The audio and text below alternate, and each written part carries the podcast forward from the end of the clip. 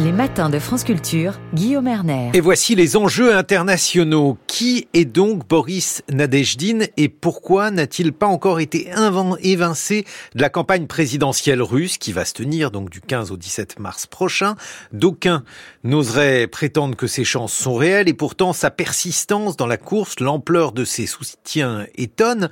À l'inverse des autres candidats en lice, il se distingue par son discours critique et sa volonté de mettre fin à la guerre en Ukraine. Boris Nadejdin pourrait-il révéler l'ampleur de la dissidence contre la dite opération militaire spéciale menée par le Kremlin? Bonjour Clémentine Fauconnier. Bonjour. Vous êtes maîtresse de conférences en sciences politiques à l'université de Haute-Alsace.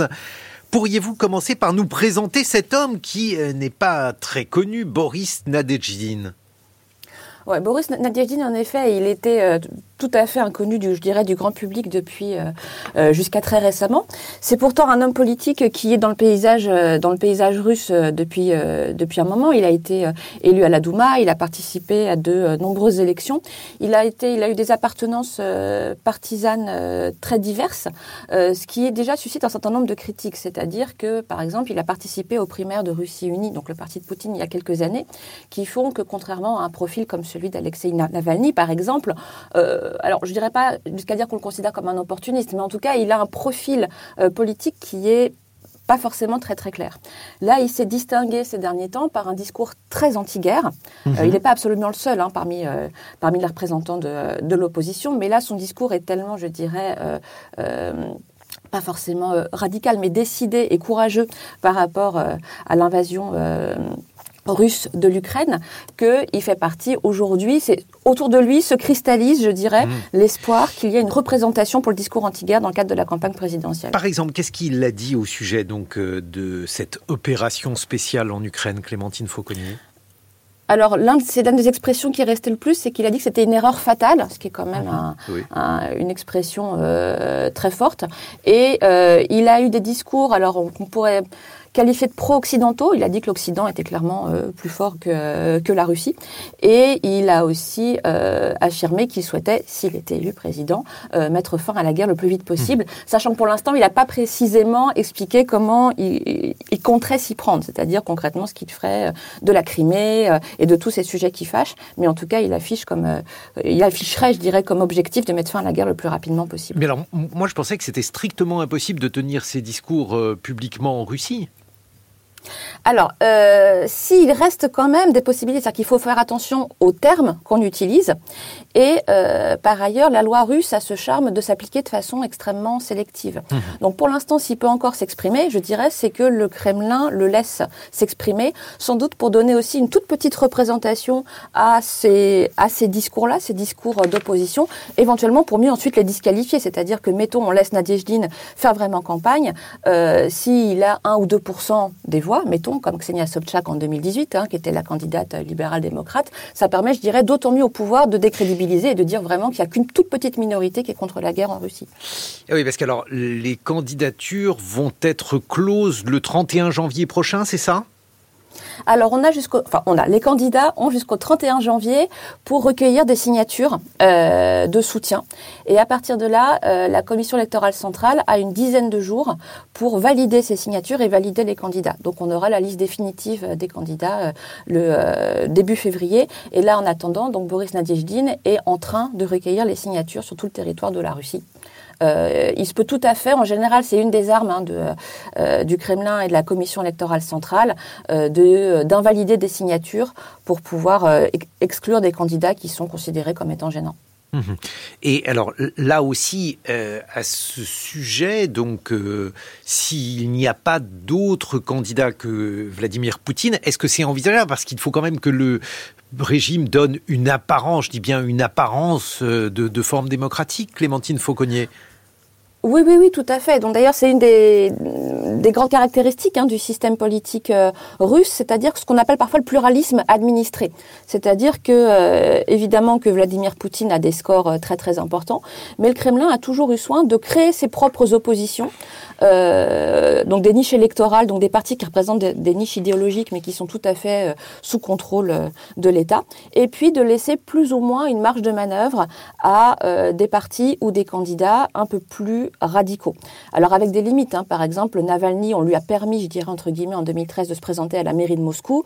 En 2018, le pouvoir n'a pas pris le risque en fait de faire campagne parce qu'il mhm. était sans doute jugé trop dangereux. En revanche, il y a eu Ksenia Sobchak à la place, je dirais, euh, bon, qui a eu 1,68% des voix à la fin. Mais voilà, il y a toujours, oui, une volonté de la part du Kremlin quand même d'administrer de, une forme de pluralisme. Mais alors néanmoins, Boris Nadezhdin sait que cette élection est courue d'avance. Oui, alors couru d'avance euh, dans les résultats, dans les résultats euh, sans doute réellement. Cela dit, euh, les élections en contexte autoritaire, l'expérience a montré un peu partout dans le monde qu'elles peuvent être quand même des moments de protestation. Si on mhm. regarde ce qui s'est passé au Bélarus, qui est quand même un régime politique extrêmement verrouillé, 2020, certes Loukachenko a finalement été réélu, mais après des, des, semaines et des mois de protestations très intenses qui ont montré à quel point finalement la légitimité dont il se prévalait était construite sur la violence, sur la peur et sur la répression. Et euh, les, dirigeants russes ont très très peur quand même de ces moments euh, électoraux où il y a quand même, euh, ça peut être l'occasion quand même pour l'opposition de se montrer et de montrer qu'elle a peut-être un peu plus de soutien parmi la population que le Kremlin veut bien le dire. En 2011-2012, ça a été le cas par exemple. On a quand même eu des milliers de gens dans la rue pendant des semaines et des mois. Et là, sachant qu'on est quand même en contexte de guerre, une guerre qui dure maintenant depuis pratiquement deux ans, je pense que la période est particulièrement euh, sensibles. Voilà. Et des candidats, des, candidats d'opposition comme Nadezhdin et surtout, comme ça aurait été le cas comme Navalny, peuvent perturber un tout petit peu le jeu parce que le fait de participer au présidentiel leur donne une visibilité que sinon cette opposition-là n'a jamais. C'est-à-dire que si on est candidat à la présidentielle, on a accès aux grands médias nationaux, à la télévision qui en général est très très sous contrôle, enfin qui est très très sous contrôle. On peut aussi envoyer des observateurs dans les bureaux de vote qui ici sont euh, bien formés, peuvent tout à fait euh, dénoncer en tout cas, et perturber le cours électoral et les éventuelles fraudes. Donc, c'est quand même euh, envoyer un candidat à la présidentielle, du point de vue du régime russe actuel, c'est quand même un pari pour envoyer ce type de candidat. Mais alors, je, sais bien que c'est une question à laquelle il est très difficile de, répondre. Est-ce qu'on est capable de mesurer la popularité réelle de Vladimir Poutine? Ah ben voilà, ça c'est en effet une des questions à laquelle il est euh, extrêmement difficile de répondre. Si on regarde, donc je vais, vous répondre de façon classique. Si on se fie au centre de mesure de l'opinion publique les plus fiables, euh, qui est le centre Levada. Euh, là, les intentions de vote, il les évalue à peu près à 58%.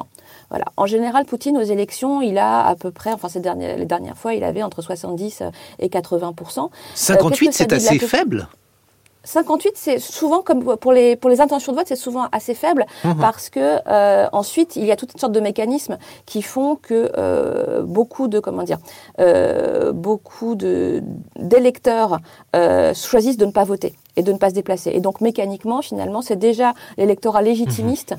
souvent qui joue le jeu d'aller voter, et donc c'est ça qui crée ce type de euh, ce type de distorsion. Mais oui, Vladimir Poutine n'est pas aussi populaire qu'on le dit. En tout cas, c'est évident qu'il n'a pas 80% de la population qui le soutient euh, sans aucune arrière-pensée. Euh, ce qu'on appelle sa popularité est souvent la perception qu'il n'y a pas d'alternative. voilà à sa présidence, que finalement, si il euh, disparaissait ou s'il quittait le, fauteuil présidentiel, il y aurait le risque euh, d'une sorte de chaos politique semblable à celui des années 90. Et puis par ailleurs, il y a oui toute une partie de l'électorat qui est très légitimiste, qui ne s'informe que par la télévision, qui est complètement sous contrôle et qui donc, je dirais, euh, soutient Vladimir Poutine. Mais ce n'est pas un soutien, je dirais, absolument inconditionnel, ou en tout cas, c'est un soutien qui est tout à fait produit par le système.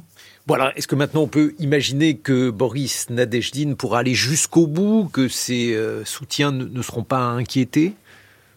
Alors ça, ça je dirais que ça va être très intéressant. Si, si, on peut trouver un espèce de petit suspense quand même à cette campagne, euh, ça va être de voir justement euh, le pari que fait le Kremlin de le laisser aller jusqu'au bout, sachant que le Kremlin a, je dirais, absolument tous les instruments administratifs à sa disposition pour pouvoir l'exclure, et donc de voir en général, il y a toujours euh, dans la course un candidat de l'opposition libérale-démocrate qui peut se présenter. Est-ce que le Kremlin va prendre le risque euh, de laisser quelqu'un qui a un discours anti-guerre se présenter? Ça va, dire aussi beaucoup, je dirais, euh, de la confiance qu'ont les dirigeants russes dans le soutien de la population. Voilà, s'ils sont prêts à prendre le risque ou si au contraire ils considèrent qu'il faut mieux verrouiller complètement le système et dans ces cas-là, ce sera un signe supplémentaire du durcissement du régime politique russe. Et euh, toujours euh, donc parmi les opposants au Kremlin, est-ce qu'il pourrait prendre la suite de Navalny, puisque Navalny étant aujourd'hui euh, emprisonné, il ne peut évidemment pas remplir son rôle d'opposant? Alors, est-ce qu'il pourrait prendre la suite de Navalny? Alors, Navalny était quand même, ou est quand même, puisqu'il est, toujours vivant, même s'il est euh, emprisonné et dans une situation extrêmement difficile. La figure de Navalny est jusque-là très exceptionnelle dans le paysage politique russe, à la fois par son charisme, par son intelligence politique. Euh, donc, Nadezhdy n'a pas du tout un profil semblable à celui de Navalny. Néanmoins, je dirais, l'emprisonnement de Navalny et euh, le démantèlement de toutes les structures qu'il avait créées ont laissé un vide. Et ont laissé un vide et ont quand même suscité un certain nombre d'espoirs qui peuvent bénéficier à des candidats euh, éventuellement au départ euh, moins charismatiques, euh, moins engagés. Je veux dire, il y, a une réelle demande qui pourrait éventuellement se cristalliser sur un candidat éventuellement comme Nadejdim qui, dans les circonstances actuelles, pourrait incarner malgré tout, cristalliser les espoirs de toute cette, cette opposition. Là, ce qu'on peut voir, c'est que quand même beaucoup d'opposants célèbres, reconnus, respectés, ont proclamé leur soutien à Nadejdim. Mmh. Une fois de plus, ça ne veut pas forcément dire que Nadejdim a des qualités personnelles extraordinaires reconnues par tous, mais ça veut dire qu'il y a un espèce d'accord d'unanimité pour se dire qu'on va concentrer ses forces sur un candidat mmh. unique et il se trouve que, entre guillemets, ça tombe sur lui. Merci Clémentine Fauconnier, vous êtes maîtresse de conférences en sciences politiques à l'Université de Haute-Alsace. On vous doit notamment entre le marteau et l'enclume aux presses du Septentrion. Dans quelques secondes, Alexandra Delbo avec Science.